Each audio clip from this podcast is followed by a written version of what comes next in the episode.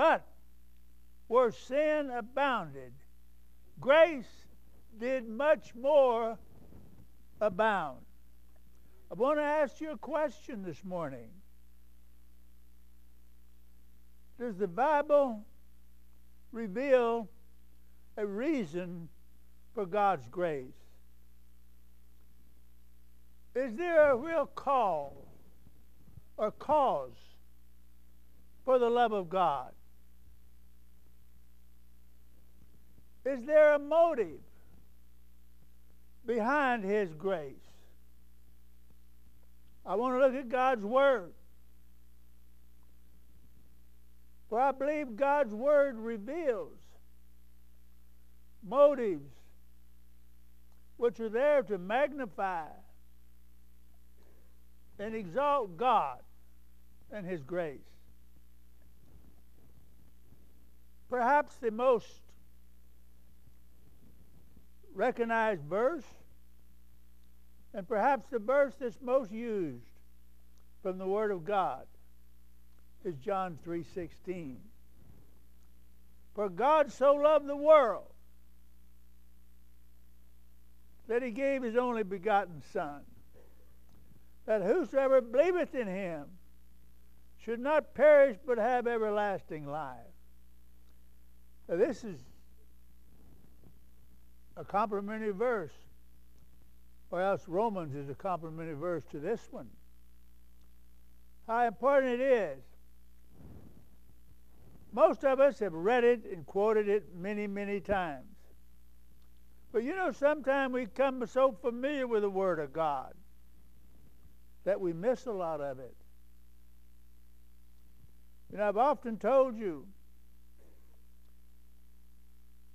it's important that you read the God God's Word, but it's more important that you study the Word of God. Find out what God is talking about. How many times have you read a verse or perhaps a chapter? And when you finish it, you say, What's God talking about? And you progress on to the next one.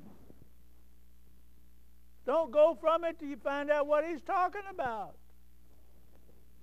And here, there's a little word. Word so. God so loved it's easy to overlook that. And yet it is a very important word. So here we learn, or we should learn, that the purpose of God's overflowing love is actually twofold.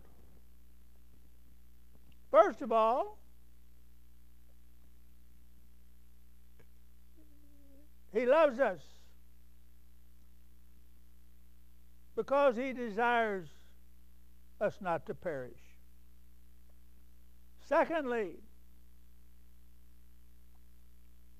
He has made it possible for us to have everlasting life.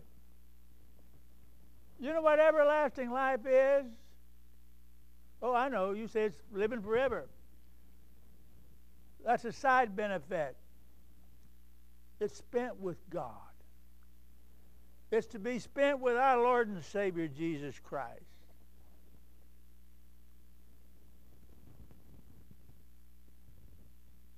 Now I know that God loves all sinners.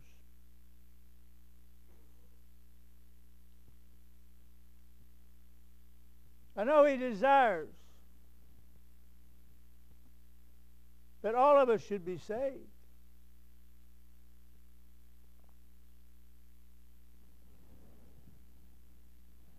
And I know you can do absolutely nothing for it. But I don't like the word, it's free. It's not free, it's a gift. Now, a gift must be paid. And Christ paid for it. Oh, how he paid for it. Have you ever sat down and thought about that? Where did Christ come from? Heaven. He had been there before creation. All the centuries, the years, Christ had been in heaven. He had enjoyed all the wonderful things of heaven His glory, His power. And His Heavenly Father said, It's time. It's time for you to go to the earth. You're going to go to the earth. Christ knew exactly what he was coming here for. But you know, the hard part of it was how he had to come. He had to come as a baby, the Son of God, the one that created everything there is and maintained it. He came as a baby. He had to be cared for.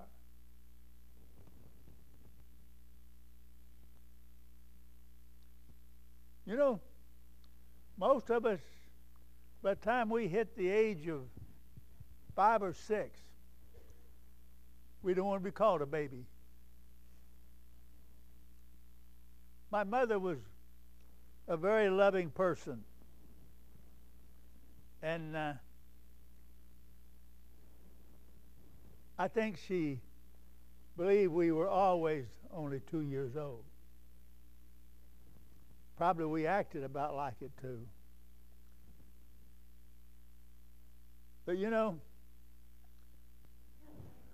of all the things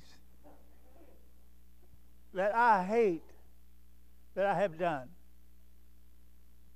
my mother went home to be with the Lord when I was only 12. She'd been very sick. And we were living in Temple, Texas.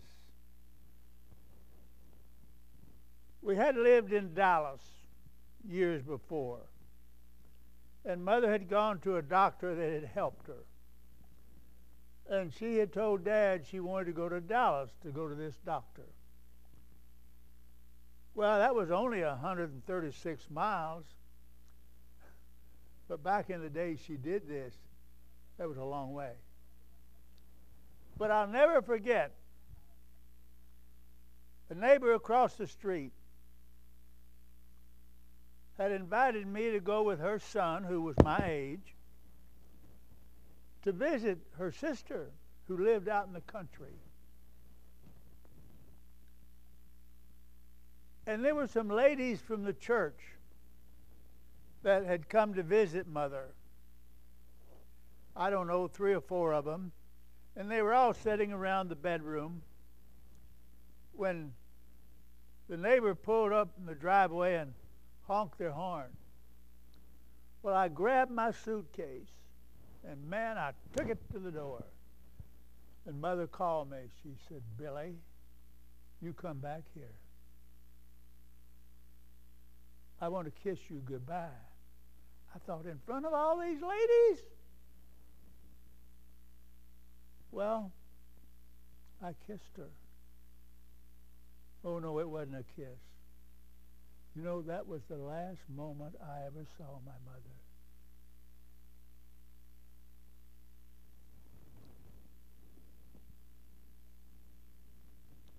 No, I don't think we understand God's love either.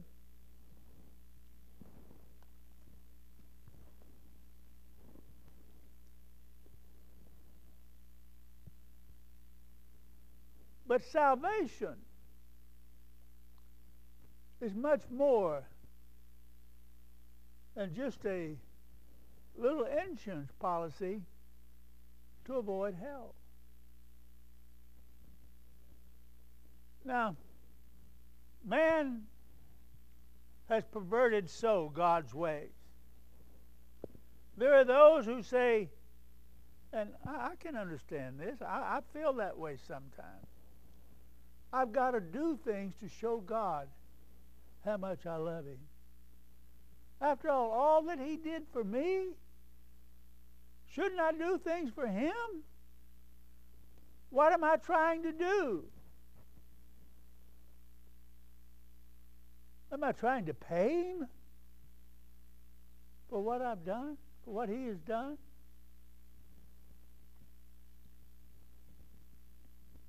We can't.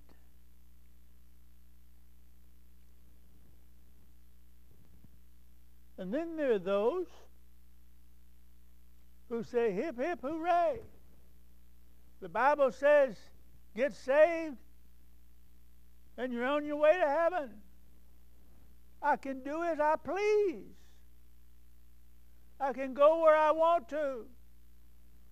I can do what I want to. And I'm afraid sometimes we are guilty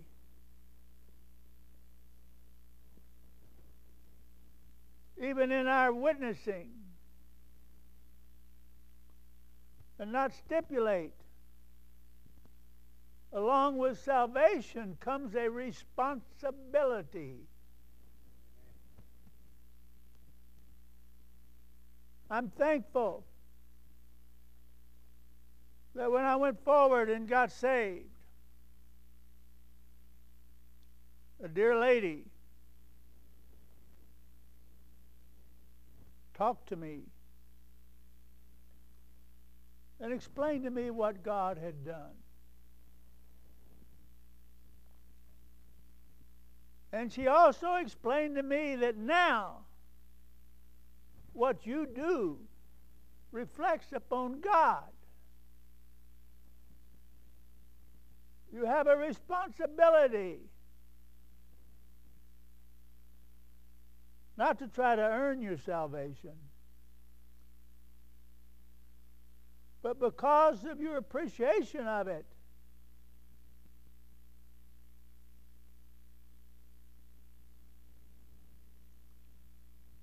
You want to please Him.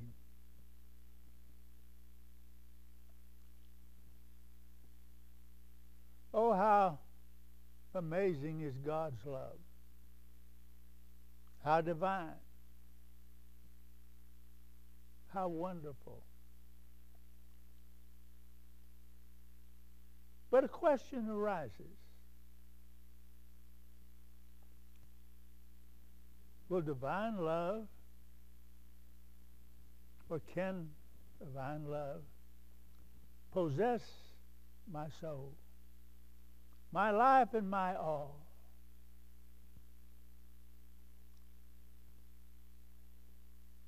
And I want to quote from Ephesians 2 8 and 10. For by grace have you been saved through faith. And this is not of your own doing, it is the gift of God, not because of works, lest any man should boast. Listen carefully. For we are his workmanship, created in Christ Jesus for a reason, for good works, which God predetermined beforehand that we should walk in them. So we find there are motives. God does have purposes in our lives. And for his divine grace.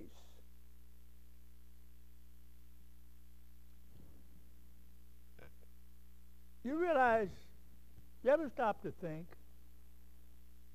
God had a purpose for saving you? Oh, you say, I had to accept Christ. And that's true. I know that. But God had to call you. Christ had to pay for you. And He has a purpose in your life. Yes, He has a motive.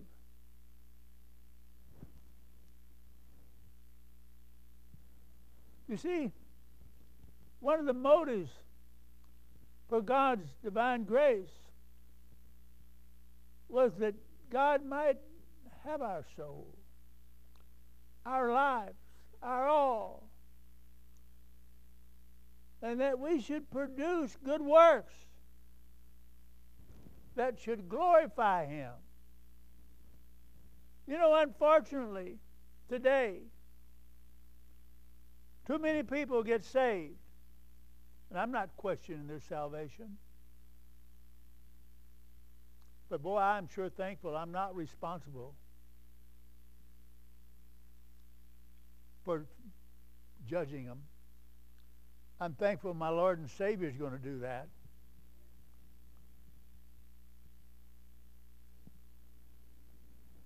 But God prepared beforehand that we should have good works. Now, I'm not talking about salvation. Salvation is a gift, and you must accept it as a gift. But there comes responsibility with it. You know what? I was born into a wonderful family. My parents knew what sacrifice was. You know, I grew up during the Depression.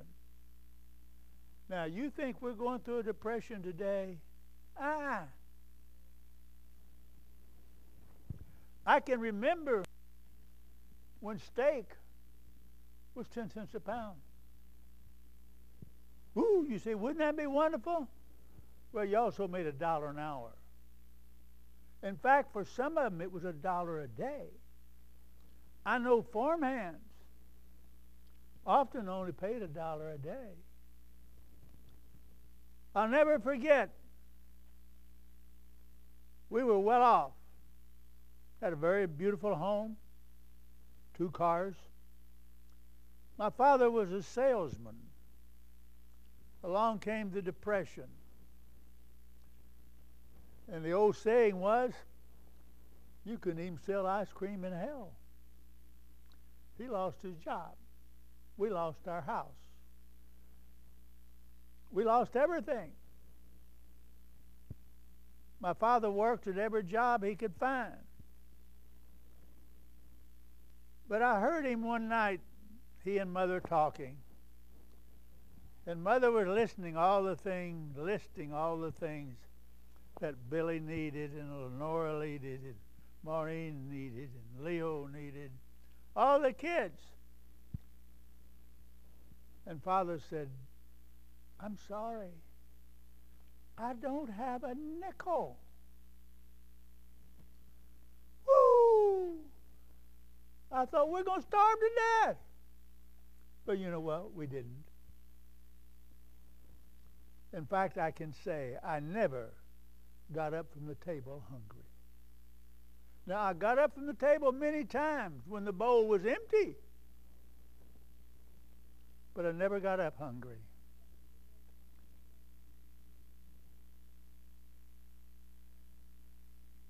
Yes,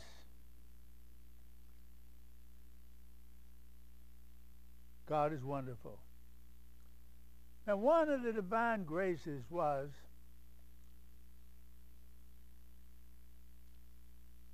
that God took our life and our soul. And He has guided and directed us.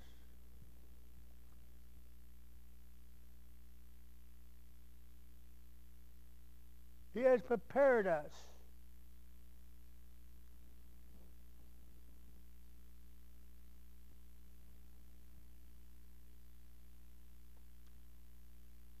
and He will use us. I know. I've heard it a million times. Well, I just don't have any talents. I can't sing. I can't talk to people. And yet you can meet somebody on the street and spend 30 minutes talking to them about the Friday night high school football game.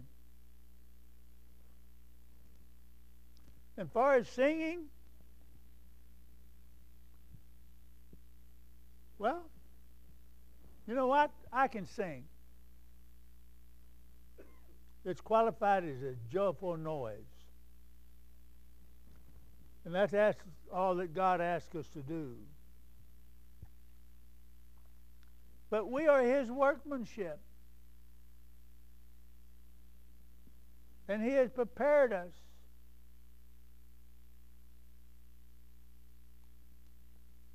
How did He do it? Well, let me kind of tell you a little story about a orthopedic surgeon. He had a patient that had a very bad head injury, hand injury. He had lost his thumb and his first finger. And the doctor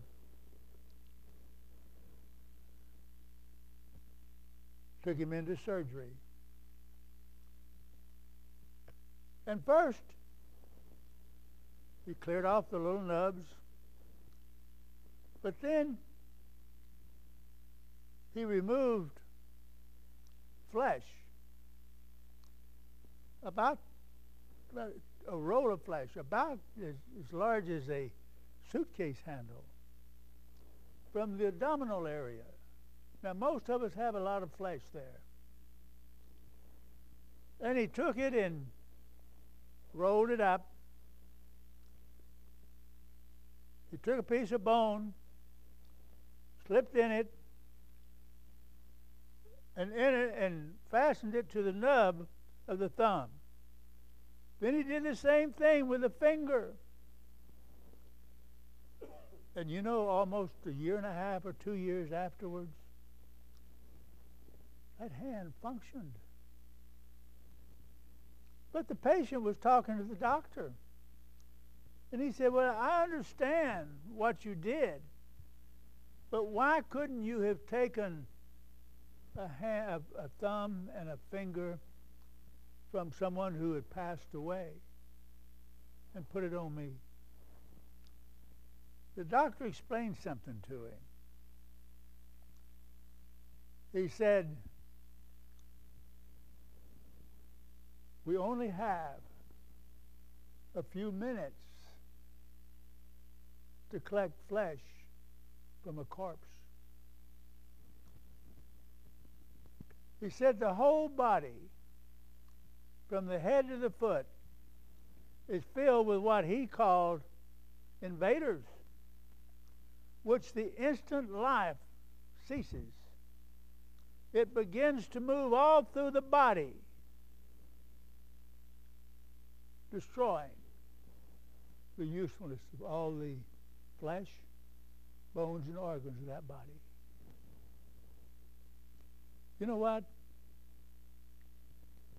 That's a perfect picture of what happened when Adam sinned. Death passed upon all. We could say spiritual invaders swept over the entire being of man. And his spiritual nature disintegrated. Nothing in man was fit to be used. Nothing in man could be repaired. Spiritual life could not be arise. We have perfect examples in God's Word. Did you ever notice when Christ met Simon, a fisherman, bad language, probably could not name three things he had done good. But God changed him. And we got Peter. Same thing happened to Jacob before that. There was nothing in Jacob's life that God could use to fashion Israel. And yes, we know very well about Saul, who became Paul. You see, we had nothing for God to work with. So what did he do? Remember what Jesus told Nicodemus? Nicodemus was a wealthy man, very religious man, a good man, a righteous man, an honest man. Jesus said, Nicodemus, you must be born again. You see, there was nothing there.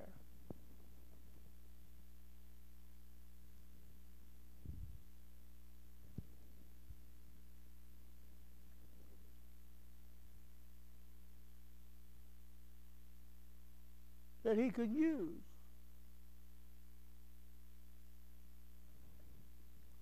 He made us to be a partaker of the divine nature of Jesus Christ by the Holy Spirit. You became a new creation, a new creature. Old things were passed away. And God knows when something's passed away, it has to be replaced. He replaced it with a new nature. Oh, I know we still have the old nature.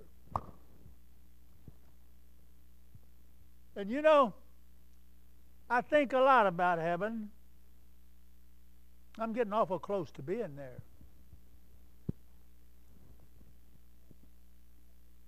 The more I think about it, the less I know. But you know, when I think of all the wonderful things of heaven, perhaps the most wonderful one that I can think of is I'm not going to have that old nature. It's going to be gone. I'm not going to have to watch it like I do now. I'm not going to have to worry about it like I do now. And I will not be defeated by it like I am now.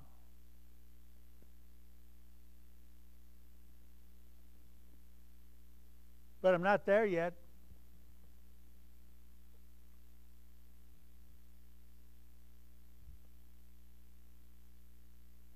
You know, in, in addition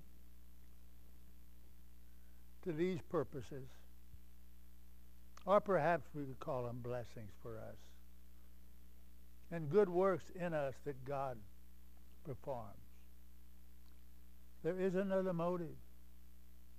There is another purpose of superabounding grace.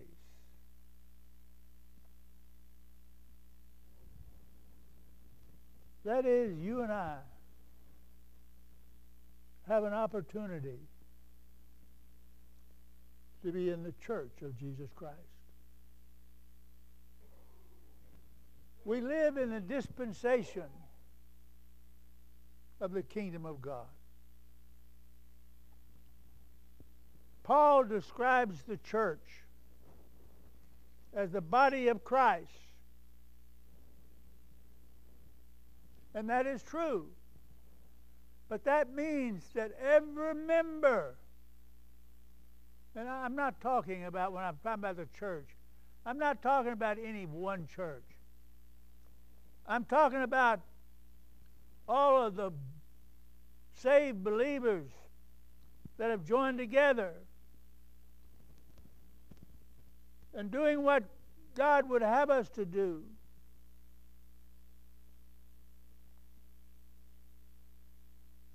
We're all part of the body. You do not have an important part of your body that does not affect things. You know, some months ago, My wife was having a very difficult time. And we tried everything.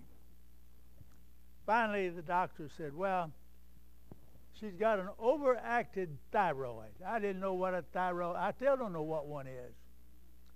I understand it's somewhere up in here. But it had her all out of kilter. You see, I don't care who you are. I don't care what your responsibility is. It is important. I tell you what, you get up some night and stump your toe against the dresser drawer, and you'll find out how important that toe is. So we're important. And we have something to do for Him.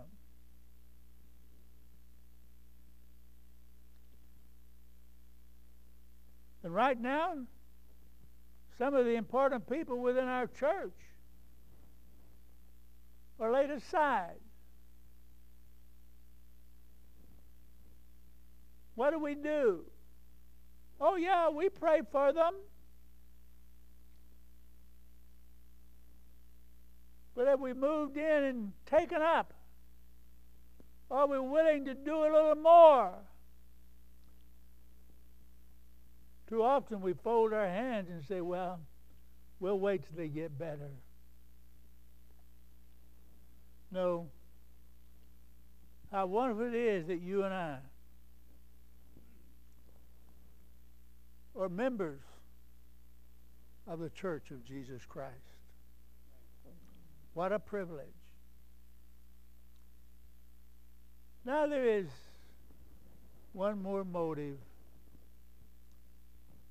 of the superabounding grace of God that I want to touch upon.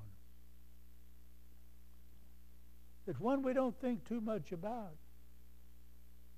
And yet I think perhaps we should. There is a life after this one.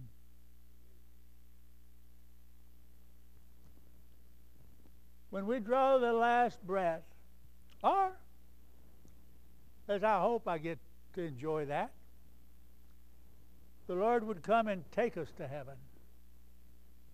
But either way, we will go. And if the Lord tarries, we will all meet that appointment. And we shall spend all eternity with God and with our Savior Christ. Oh, I know, I know, I know it's, we don't know much about it. But I can tell you one thing I know about God. I know about my Lord and Savior Jesus Christ. And I know that in heaven we are going to be busy. That old saying of sitting on a cloud and playing a harp, no, that's not heaven. There are going to be people there. We're going to have jobs to do. And I don't care what your job is or what my job is, we'll enjoy it. And you might be mindful that what we do today has something to do with our position in heaven. God is going to, well, Christ is going to judge our works, not our sins. Where are your sins? They're gone. They don't exist. No, you'll never be judged for your sins. But our works will be judged. What does that mean? Well, that means what I've done for him here on the earth. Now, I've told you before, I love to teach. Not because I get up here and talk. But it makes me work. I'm kind of lazy. If I don't have to prepare it, I won't do it. But if I teach just because I want to teach, then I'm not going to get any reward for it. But if I teach to glorify God, whatever I do is to glorify Him. When I talk to other people, why am I doing it? We will be judged. Our works will be judged, not us.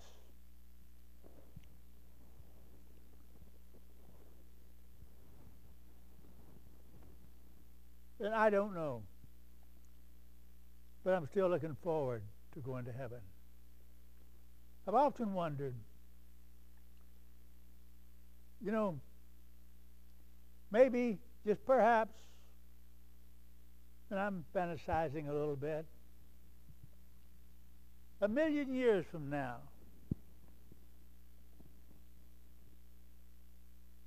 I'll be in heaven. Perhaps one of you will be with me as we wander along. There will be angels who will look at you and I with awe and wonder and say to each other, There are two of the saints. They were on earth in the time of the great rebellion. They were dead in trespasses and sin. They were ungodly sinners. Oh, they were the enemy of God. But he loved them when they were so.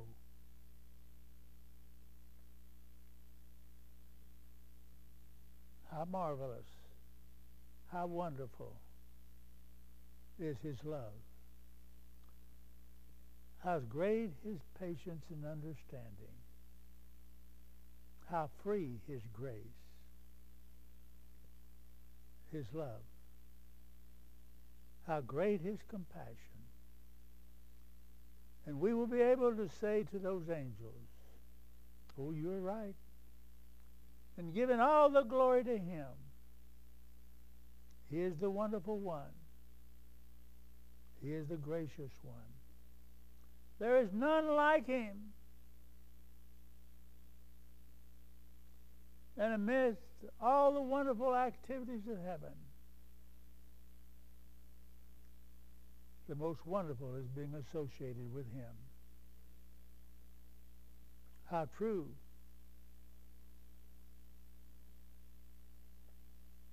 His grace.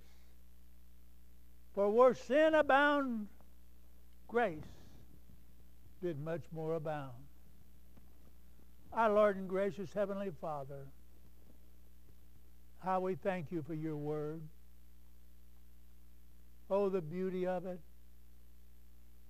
the wonder of it. And yet, Father, how seldom we really appropriate it. How seldom we even spend the time in it to get the encouragement to get the help that we need. Now, Father, we're going through a little difficulty right now. I pray you will be with Pastor Mrs. Sousley. You'll be with Daryl and Bonnie. You'll be with Becky. You'll be with those who are laid aside. And Father, you'll be with the rest of us that we'll use the opportunities we have. We'll use our good health to take up the slack. We'll not be slumbering. We'll not be indifferent to the opportunities. We ask that you use us, you bless and guide and direct in each one of our lives, for we love you. And we ask these things In the name of our Lord and Savior, Jesus Christ. Amen.